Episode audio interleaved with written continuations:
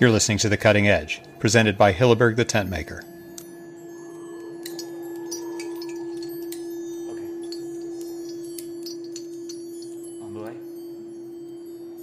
This is Petra Hilleberg, President and CEO of Hilleberg the Tent Maker. For over 45 years, we have specialized exclusively in building strong, lightweight tents and in never compromising on quality of materials or construction. From the very beginning, we have been family owned and family run. Our tents have become the go to choice for discerning outdoor adventurers all over the world, and especially for those who travel in challenging terrain and conditions and who demand utter reliability from their equipment. Conceived and developed in northern Sweden, our tents are made in Europe, built to last, and offer the ideal balance of high strength, low weight, ease of use, and remarkable comfort. Hi, everyone. This is Dougal McDonald, editor of the American Alpine Journal. The AJ's title sponsor for 2019 is Black Diamond Equipment. And if you're wondering what BD gear to stock up on this winter, check out their ultralight ice screws. These screws have an aluminum body with a durable steel tip, making them about 45% lighter than the legendary Express screws. They come in four sizes, and if you act fast, you can save 20% on the ultralight ice screw through next Monday, December 2nd. Find them at blackdiamondequipment.com. In this episode, we travel to the Pamir Alai Mountains of Kyrgyzstan for a special two part show. In late August, four American climbers, Dave Allfrey, Nik Berry, Eric Bissell, and Brent Barghahn, completed the first free route up a huge wall in the Aksu Valley, the northwest face of Peak Slesova.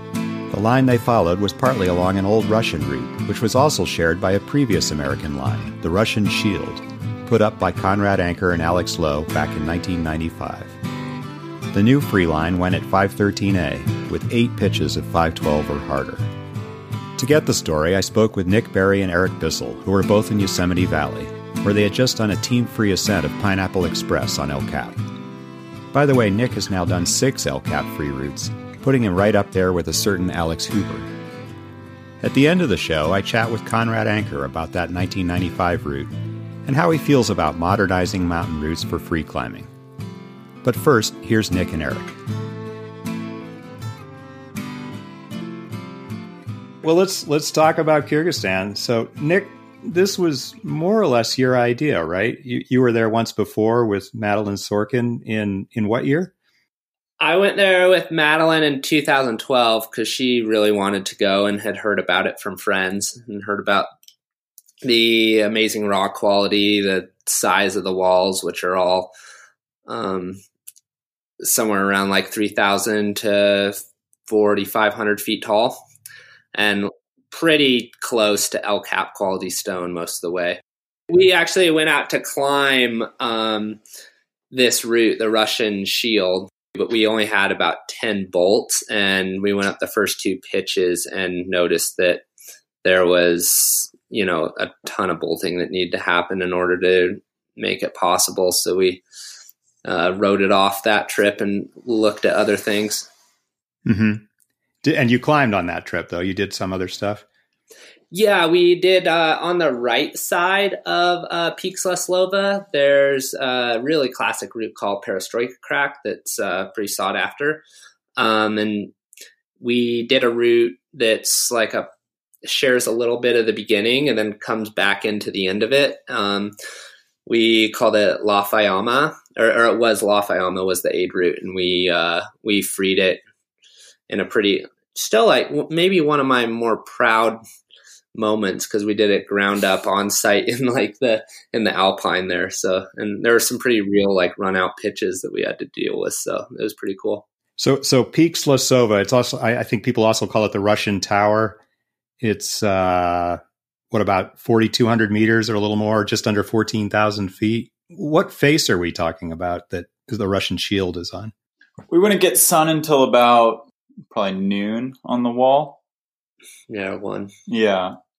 Um, I would say it's it's kind of like the the north northwest face, probably.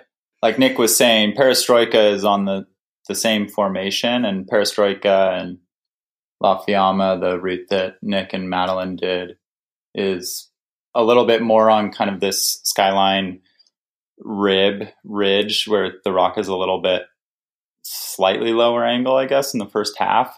Um, and then the whole formation kind of wraps around to the north wall and and gets a bit steeper on the the north face. Mm-hmm.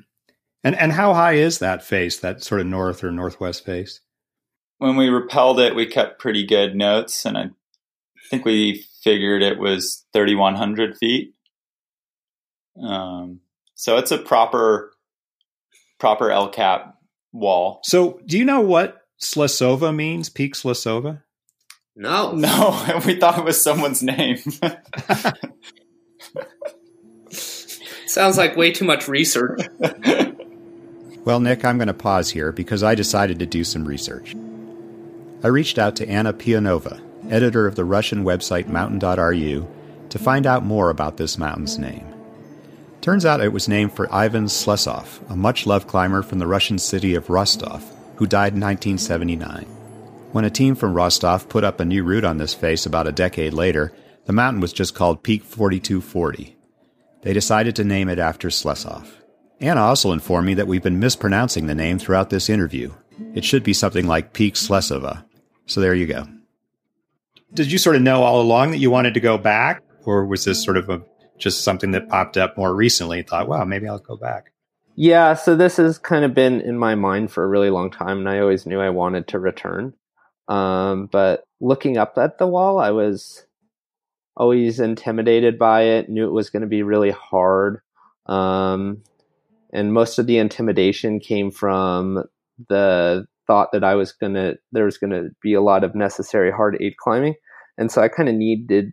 I knew I had to have the right team for it. Um, and a lot of what spurred this trip from happening this past summer was um, Dave Allfrey, aka Zaddy, um, came in and he was just really amped up to uh, go on this trip because he was he just actually had a child in early October, and so this was kind of his uh, what we hailed Dave's magnificent uh, baby shower.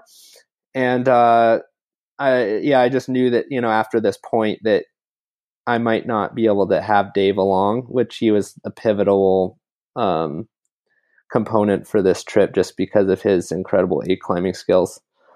Um, and yeah, then Eric um, is obviously an incredible free climber and um, just really good on walls in general.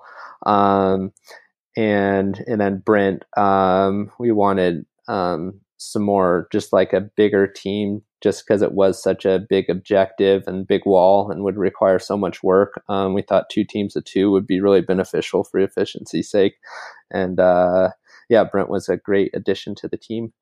Um, but yeah, so it essentially just came together because timing was essential um, for it to happen last summer. The timing of getting this team together that you wanted to to have for this climb. Exactly. Yeah. Mm-hmm. What is the approach to these mountains like? Where do you start, and, and how long does it take to get in there? Um, well, we flew into Osh, which, um, yeah, was like a pretty crazy story in and of itself from multiple flight cancellations because everything was going through JFK and there was this horrible storm, so all of our flights got canceled one day. Um, so yeah, we flew from there to Moscow and then into Osh. Um, and then we would stay at a hostel um, for one night and then drove seven hours um, into Uzgurush, um, which is at the base of um, the um, Kherson Mountains there. the previous time we went, the situation was a little bit better between the uh, Tajik people and the Kyrgyz people. And so there was a passage where it was only a day and a half hike, but since then times have changed and some a trekker was actually um, killed um, from one of the border crossings. And so now you have to do a three day trek which is like pretty extreme. It was just you know you go up one four thousand foot pass down three thousand feet up three thousand feet down for three thousand feet. It was pretty horrendous three day trek but absolutely gorgeous. But we were all pretty toasted by the time we got to our base camp. Now, are you using uh, horses or porters or something to carry your gear over all those passes?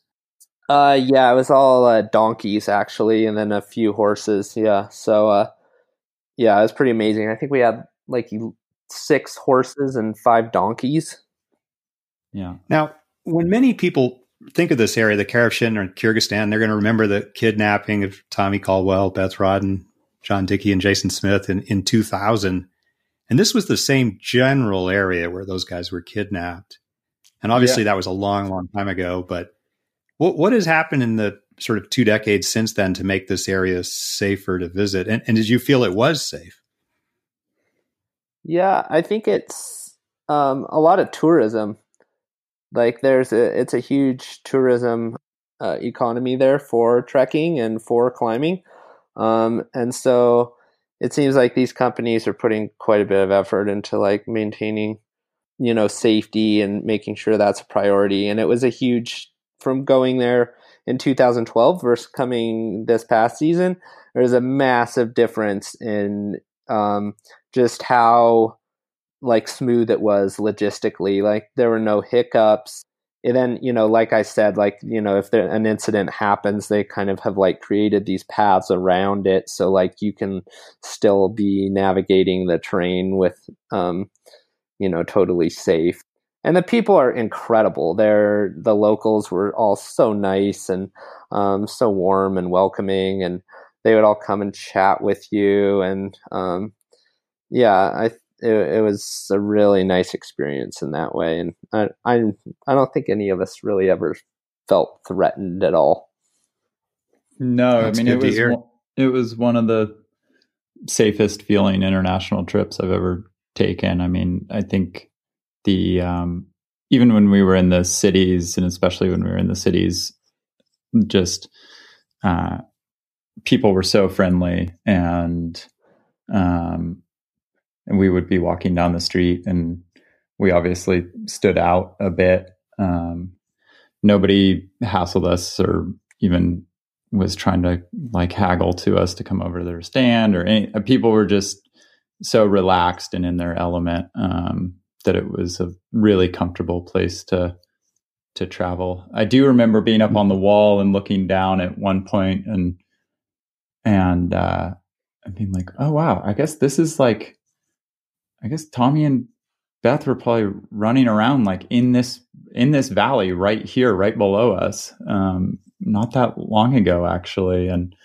um, it hit me as such a surprise because it was just so far from from what we were thinking about at that time. We were just out there climbing, and it was gorgeous and beautiful, and the sh- the shepherds would come over and share meals, and um, and there were I think you were saying nik that maybe you saw one other party the last time you were there in 2011 and this time we probably saw over the course of the month maybe 25 climbers come through the Aksu and we weren't even in the Karasu which is the more popular valley.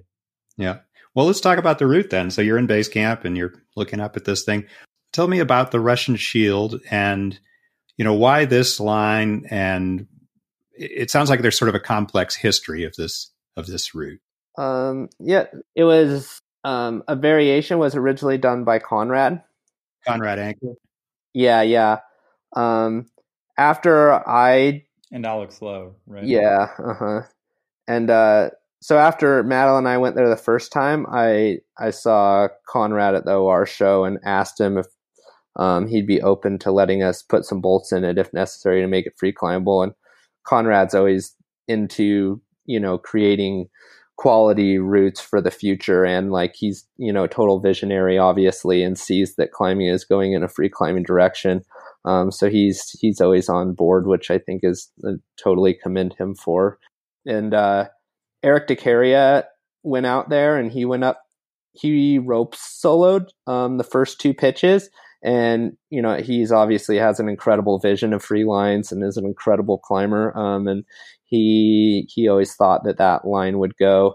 Um, and then uh, yeah so that kind of all kind of got the wheel turning and um, momentum going in like a, a, you know and creating that possibility that it would be a really nice free route. How how did um, the old Anker Lowe route vary from the original russian route? Do you know So we were, yeah, we were in base camp looking up at the wall, and there's no there's no drawn topo of the Russian shield that we could find. Um, we didn't know. We were just looking up there trying to spot what basically what would what feature would cause them to call it the Russian shield. So we were looking for the shield of El-Cap, basically, and um, and I think we, I think in base camp we kind of narrowed in on this one portion that we figured was was where they split off from the original line. Um, and and we don't know. I mean, there could have been pitches down low that were also variations, but there was a pretty there was a pretty obvious location where the original route jogs left and where the Russian shield um, would likely have stayed straight and gone up these headwall cracks, basically. Um, mm-hmm.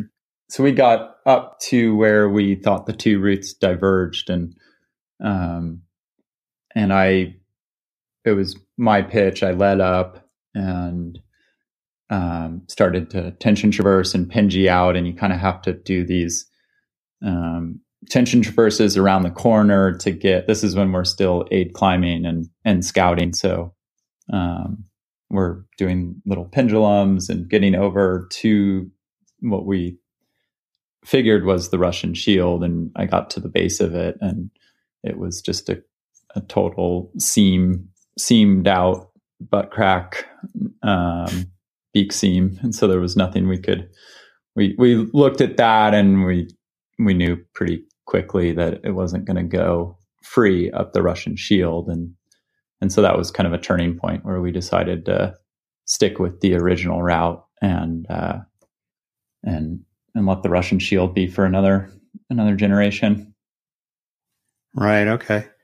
So, did you actually ever talk to the Russians who put up that original route? Um, and do you know, you know, how they would feel about adding bolts to it? Um, yeah, I mean that that's.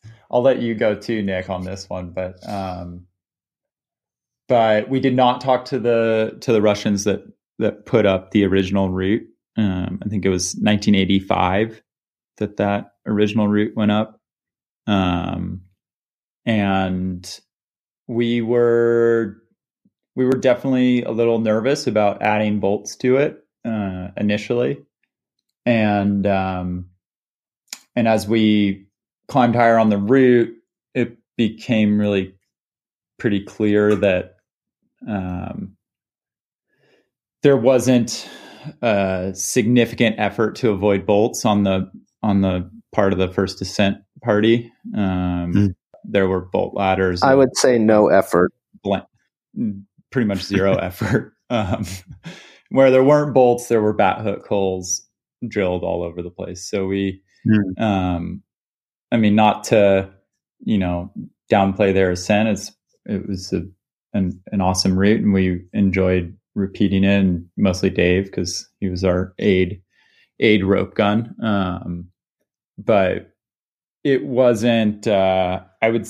We we replaced some of the Russian bolts. We added a couple. We added our our free climbing bolts. We added a couple belay bolts. Um, but I don't think that we significantly changed the character of the of the original route by adding the free climbing bolts that we did. Mm-hmm.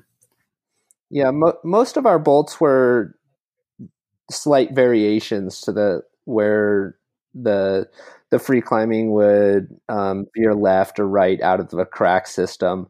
Um, and honestly, I think a lot of there was these off wits that were just hundred percent bolted.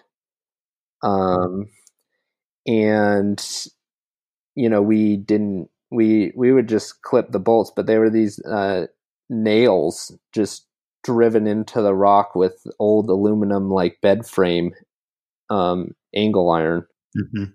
How many how many bolts do you think you you put in in the end? Uh, quite a few because the first two pitches were pretty much all um, face climbing. So mm-hmm. I think our, our whole count was 70. Okay. And then we, we added good anchor bolts and everything so people could repel the route and things as well. And we, you know, we, mm-hmm. our goal was not to be proud and create a line for only ourselves to ascend in like a very remote alpine area.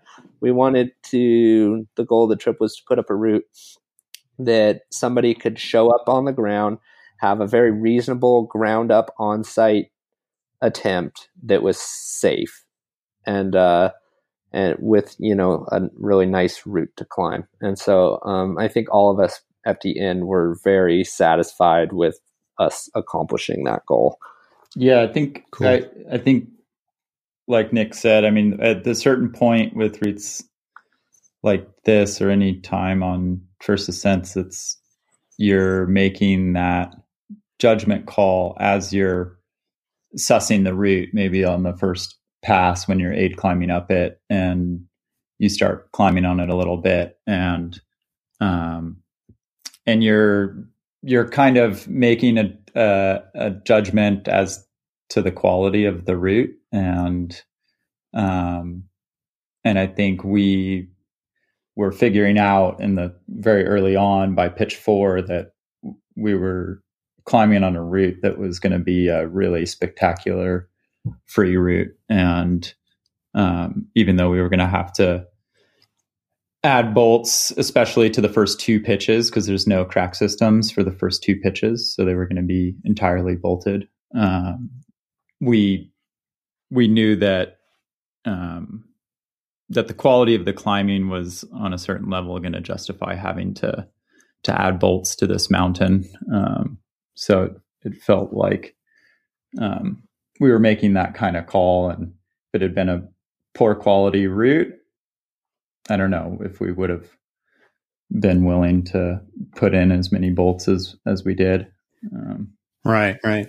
Now it was also i think it was the first free route up this face is that correct? Yes uh-huh. So i mean there's the there's that famous perestroika crack around to the right and and other and other routes that have gone free. Yours, Nik, but on the Northwest Face, there were other existing routes, but none of them had been free climbed, right? Yeah, that's correct. Yeah, Great. so it was pretty cool to put up the first because it's such a sustained, steep, beautiful face. You know that's so obvious. That's the kind of face, more or less, that you look at from base camp. So, yeah, it was really cool to go after that one. Right. And I, and I read that you ended up calling the route the American way, and in part because there was a French team there, and they described you guys, and I'm going to quote here, as having elaborate tactics and singular focus. So yeah. elaborate. What, what, what were your what were your tactics for this route? Uh, you know, just typical American things like micro tractioning and uh, um, yeah, just swing around, not not really going after any of the other area classics. I guess I, I felt a little better about that because I'd been there already and done some. But yeah, you know, just like we, we pretty much just approached it just like a you know a Yosemite you know route on El Cap or something, and you just like go and you do one thing and then you leave. You know, yeah. And uh, did you did you have to acclimatize first, or did you just just start working on the route right away? No, Nik got his acclimatization uh, out of the way on the hike in by throwing up through day three because um, he came yeah. he came straight from from sea level from San Francisco. Um, yeah, I came from from Jackson and the Tetons, so I had um, pretended to do some acclimatization out there, and and then uh, Brent's out in Salt Lake, which gives him a little heads up, and then uh, I don't know why Dave was acclimatized because he's Dave Allfrey and he's a, a yeah. He, that beautiful hair gives him some sort of extra protection. It takes in oxygen. yeah, yeah. what were the tactics then? Did, so you start by aiding. Um, did you divide into teams? Uh, uh you know, how did you approach it? Yeah, I mean, I think that I think that the tactics. It's one of the more interesting things of of going out and doing a route like this. It was very important to I would say primarily to Dave um, that we climb the original route before changing it in any way. Um, so like before we added hmm. any any kind of bolts, um, he wanted to repeat all of the aid pitches, which I think was a a nice kind of homage to the route and to make sure that um, we were uh, kind of matching the ante of of that original route. And so we went and we had probably about I would say we had about fifteen hundred feet of static line and um, and a full aid rack and and also our free shoes and we worked our way up the wall um, each day pushing the the ropes a little bit higher um, kind of by any means necessary um, and then coming back down the lines and and descending down to base camp um, each night and staying down there. And we did that up until we got to the halfway point on the wall where there was a, a really big ledge that we could see from from the valley from base camp and we had set that kind of as our goal um, to make it to that point and then we would once we got to there we would ascend our lines and or we would red point the lower pitches working our way up and then uh, commit to three days on the wall to um, to go to the top of the formation from there so and, and what's the weather like? Are, are you, it's a north. I mean, you're probably you're not getting sun till late mid afternoon or early afternoon. Are you in? Are you in t-shirts or puffies or what's it like on the wall? Yeah, it was cold. It was really cold. It was, and it was it was really that was cold. a substantial difference in last time versus this time too. The, the two different trips. Um, Madeline and I had incredible weather. It literally snowed for half a day, and it was just a flurry and the rest of the time we were climbing in t-shirts a lot um, and this time it was cold it was windy it was snowing all the time. It was almost on like a three day schedule. It would be you know sunny cloudy stormy. Sunny cloudy stormy almost you know all the time. And so yeah it was it was difficult to free climb because we were always so cold. And just wearing all of our clothes while while climbing, which was uh, for me. I'm more of a warm weather climber, and it was uh, it was a, a, different experience to be wearing, you know, a t-shirt, a base layer, and another R1, and then a insulated layer above that, and then a, a wind shell, and and so you're wearing these kind of Michelin Man costumes, trying to um, trying to free climb up there on some tenuous terrain and that was kind of an experience in its own right. So you say you you fixed ropes up to about fifteen hundred feet up to this big ledge. Did you climb above that in this sort of first round on the on the wall, or was it obvious that above there you were probably going to be able to move a little quicker and go for the summit? I mean, was most of the effort then on this the first half of the wall? Yeah, most of it. There was one big question mark once we got up to um, I think it was pitch 11 called the, what we called the white block. Um, and it was this big corner system. We, it, ended up being like all these flakes and like really loose climbing. And this one flake, Eric was actually the leader, but it had detached and was um, leaning back over the route and all of us, all of our our camp up there. And so Eric was like, "Oh, I don't want to touch this." So he came down and uh, we pioneered this really cool. I mean, I'll just let Eric talk about it because it was all his his doing.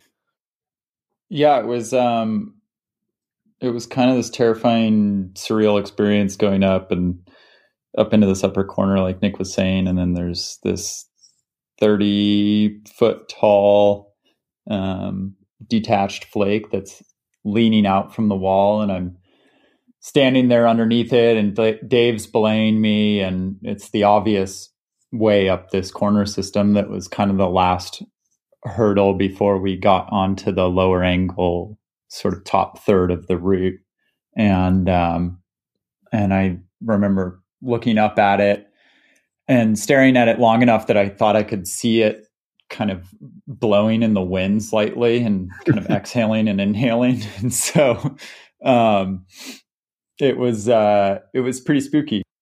If it's something that's on El Cap or on a on a more popular route, you you have some indication of whether or not someone else has been through there before and and and maybe some beta about about some flake or something, or oh yeah, we pull on that one, and it's actually it's more bomber than it looks, or whatever it is, and and in this kind of terrain, you have zero um, outside resources to rely on. So you're just looking up at it and trying to make a judgment call. And Nik and Brent are making dinner down on White Block, and I just didn't really feel like it was worth putting all of us in jeopardy. So I I uh, repelled from below there. I got lowered, left a nut, and then um, and then we saw this amazing dike down climb, um, which was kind of perfect because keeping with our Yosemite theme, we figured there should probably be a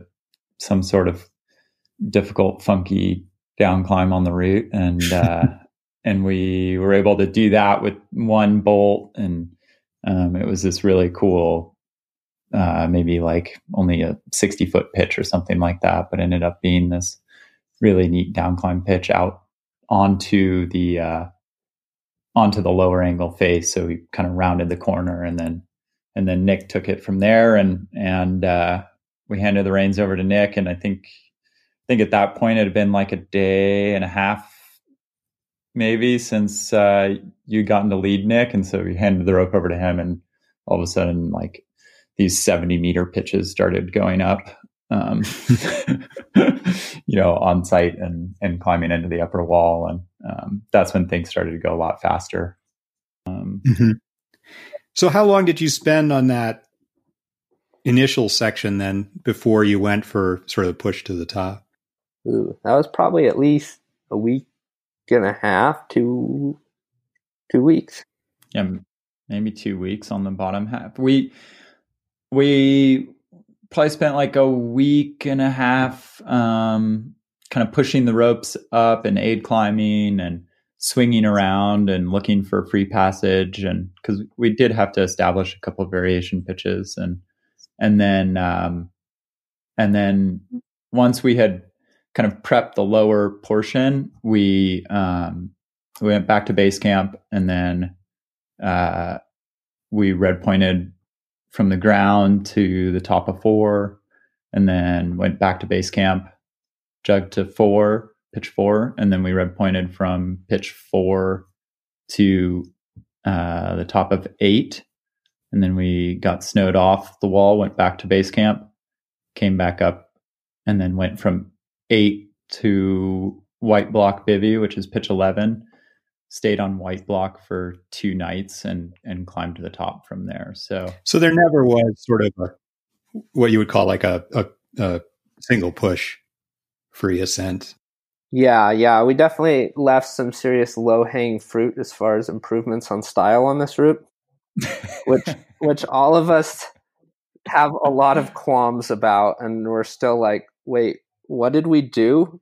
But uh, it's just you know you have to like do what you can with like the weather you've been given the you know you're on this like really remote trip and you're just like well you know this is kind of our only option. Um all of us being you know no yosemite people where in a day attempts are the the kind of crumb of the crop it's a little hard for us to swallow but uh going back to like the goal of the trip and just wanting to put up a really good amazing free route that was repeatable from the ground up and was safe um, with that being the priority um, you know i think we we still did okay yeah yeah i think there were there were two, two moments also that um, influenced our style and one was we were having dinner with the Frenchies who had a camp next to us in base camp, and um, they expressed an interest in going up and repeating the route after we had finished it. And so, kind of from that point on, it became less about just sort of us getting getting tagging the summit and um, we all got really excited about creating something that the French team could go up basically right after we were done and give it a really good effort from the ground. And then secondly, we were I mean it's kind of with four climbers who I think any one of us maybe could have done the route, but um, it would have come at a cost of everyone on the trip and kind of team morale to put any one person's like continuous in a day, you know, no falls ascent above kind of this thing that was split equally between all four of us. And I think we walked away with feeling like we all contributed and we all got to lead our lead pitches. And um, I don't know. I think there, there's something hmm. kind of special about just um, really feeling like it was a shared ascent among the four of us and really embracing that team free. Yeah. And I think the team component was so cool because, like, we didn't really care. None of us cared who led each pitch. We just wanted the pitch to be done by one of us, you know? And so, like, we would all work on the pitch and we would all, like, put that effort into it. It was this really cool kind of, you know, unselfish way of just like letting the route be done, you know? Um, and I, I don't think any of us had ever really experienced that before, but it was, it was unique and it was cool in its own way for sure. Were you all able to tag the summit?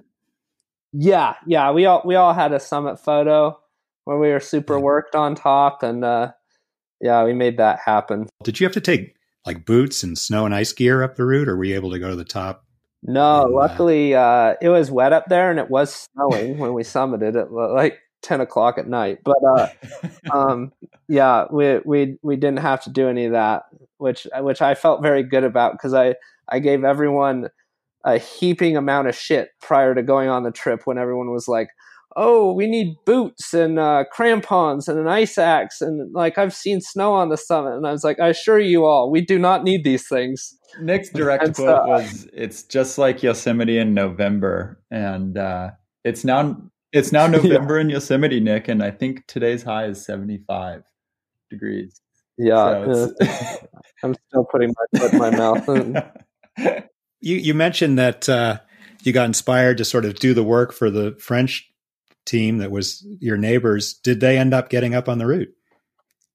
Yeah, they did. And um, I mean, it's it was so awesome um, that they that they did because it's you just get to enjoy the route all over again when someone else goes and and does it. And they um, uh, the guy who wrote me was just raving about it and said that it was um, you know the best the best granite route he'd ever done and inspired him to go and, and try and establish more routes. And so it was pretty, it was pretty fun to hear that um, right after coming home and right as they got back to France.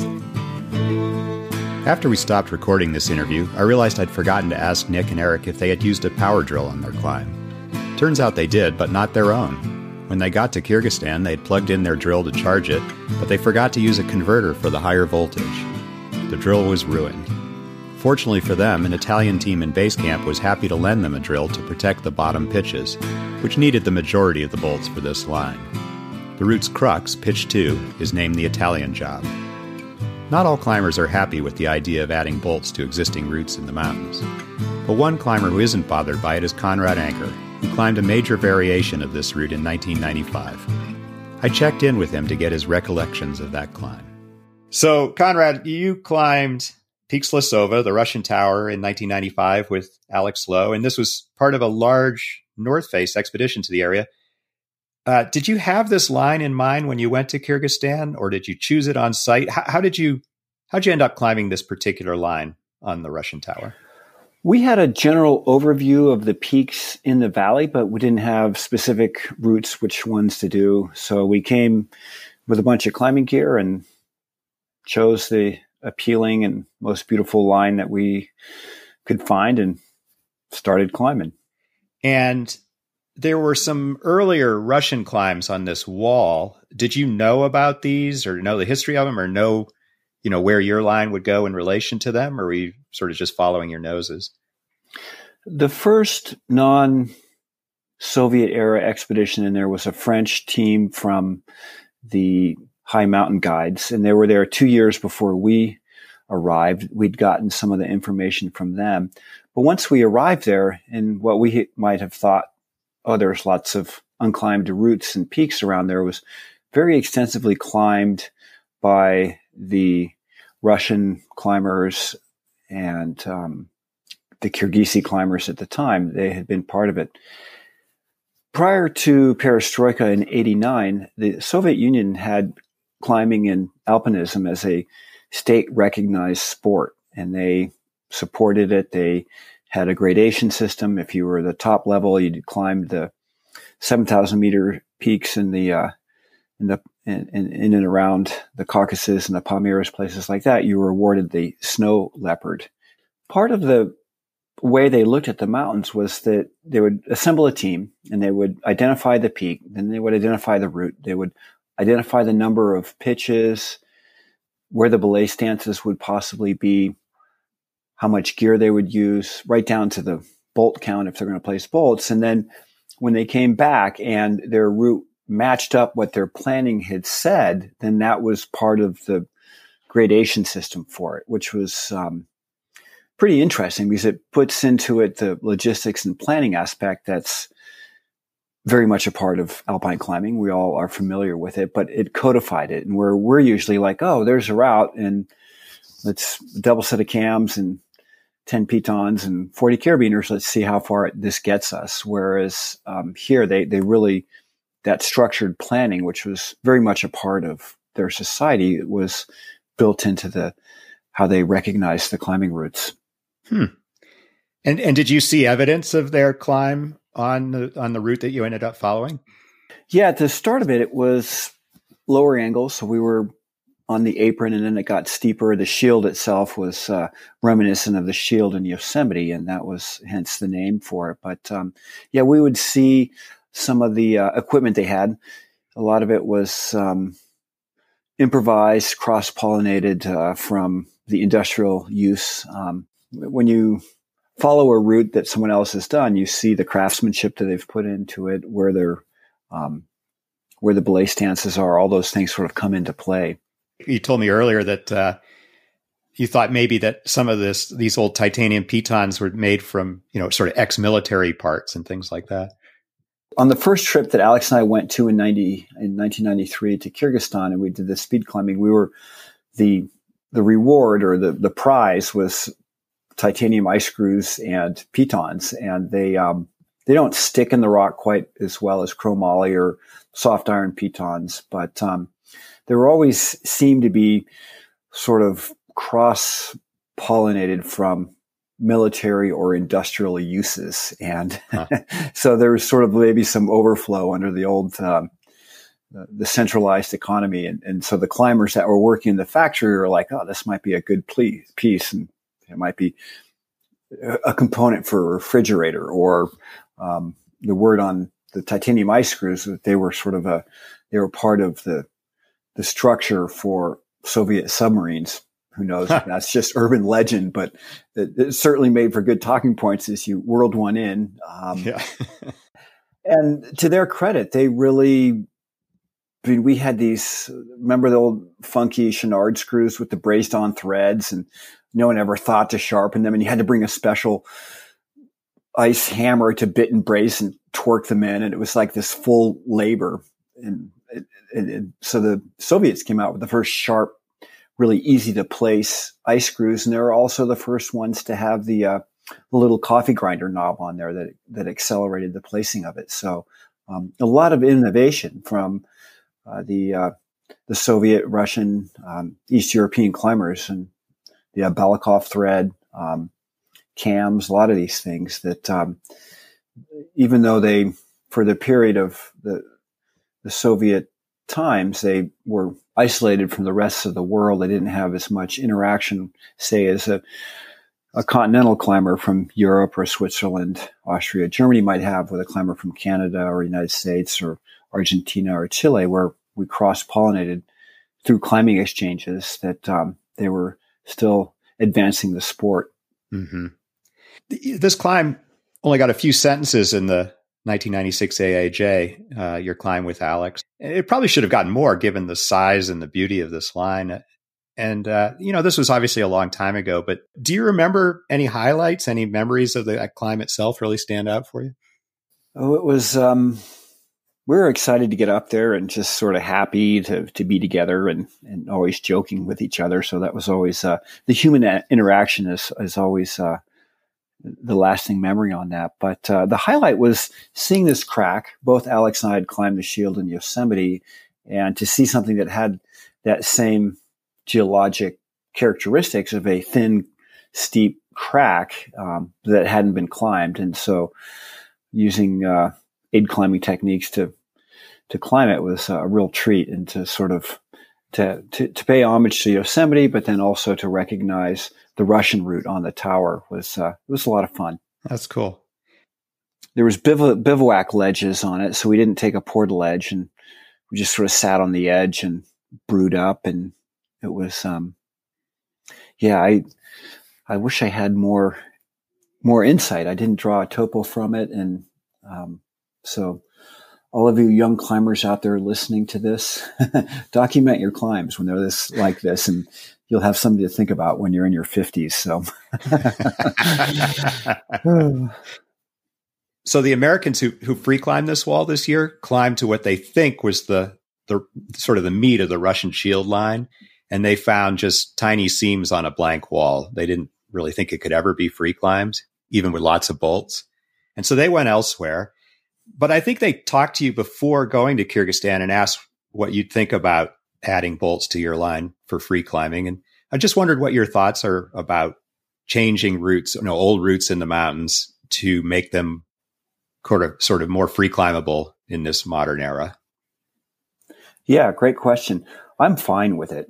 And times change, the way we look at protection has changed, and the um, free climbing being the highest standard of climbing and the most pure. If it requires a few bolts, then I'm not upset about it. I don't get worked up, and it's um, it's a it's a difference of uh, opinion. But the uh, doing something on site from the ground up with a minimal amount of gear is that experience is there for the first ascensionist, and then everyone else has to um, sort of abide by it. And if you look in Tuolumne Meadows, up till about 12A, which was the standard back in the 80s, it was um, super run out, super bold. And then at that level, then it, things become a little more reasonable by today's standards. So um, enjoying the experience and and making it uh, passable for free climbing is I, I wouldn't I'm not going to get a be a moralist about it and say no you can't add to the route. So flexible. Yeah. Okay. Uh, you know if if I'm not mistaken this is one of the first big expeditions you did with your your great friend Alex Lowe. And then you know he died in an avalanche just 4 years later does this when you look back does this trip seem sort of like a particularly poignant memory for you or is it just one of many climbs that you two did together? We had climbed in kyrgyzstan 93 on that speed climbing thing on Khan-Tengri so that was our first time overseas and that was uh, we had a good time. But this was it was a great expedition other expeditions I'd been on with Alex, it was just the two of us, a very specific goal. And coming to set up a base camp and then having a, a team of climbers in a three week window to go do the climbs was good fun. And that was um, sort of this this newer approach to climbing in the mountains where you share a base camp and you're more flexible on your objectives depending on conditions and your temperament and your your fitness, things like that. Um, and hopefully the permitting agencies in the Himalaya are, follow with that because they're always like, well, you have a permit for the southeast ridge of X mountain and you cannot stray from that. But if you get there and you realize it's not in shape, it's threatened by a serac, do something else. And sort of that, that, um, the same mindset that we'd approach a vacation in the Sierras or the Canadian Rockies, would we can now apply that to the greater ranges. Hmm. Yeah, that's a great point. Well, thanks, Conrad. Do you have anything else you want to add? Uh, the highlight of it was getting a text from Dave Allfrey when he was like, "Hey, I found a hex deep in the back of the chimney that that had uh, had belonged to Alex and I." And he just thought it was it was a classic little timestamp of passage of time, so to say. You can find a topo and photos of the American Way route on Peak Slesova at the Cutting Edge website. I should add that the Russian route that both American teams followed, in part, is called the Moroz route. I hope I pronounced that right. It was put up as part of the Russian Mountaineering Championships in 1988, the same year Peak Slesova got its name. Thanks to Nik, Eric, and Conrad for sharing their stories, and to Black Diamond Equipment for co sponsoring this episode. This podcast is made possible by our lead sponsor, Hilleberg the Tent Maker. You can see all of their tents and order their unique catalog at hilleberg.com. If you're looking for a special gift this year for a friend who loves alpine climbing, consider giving the American Alpine Journal. We still have a few copies of the 2019 edition available. The 368 page book or the low cost PDF edition are both available at shop.americanalpineclub.org. Until next time, this is Dougald MacDonald wishing you happy climbs.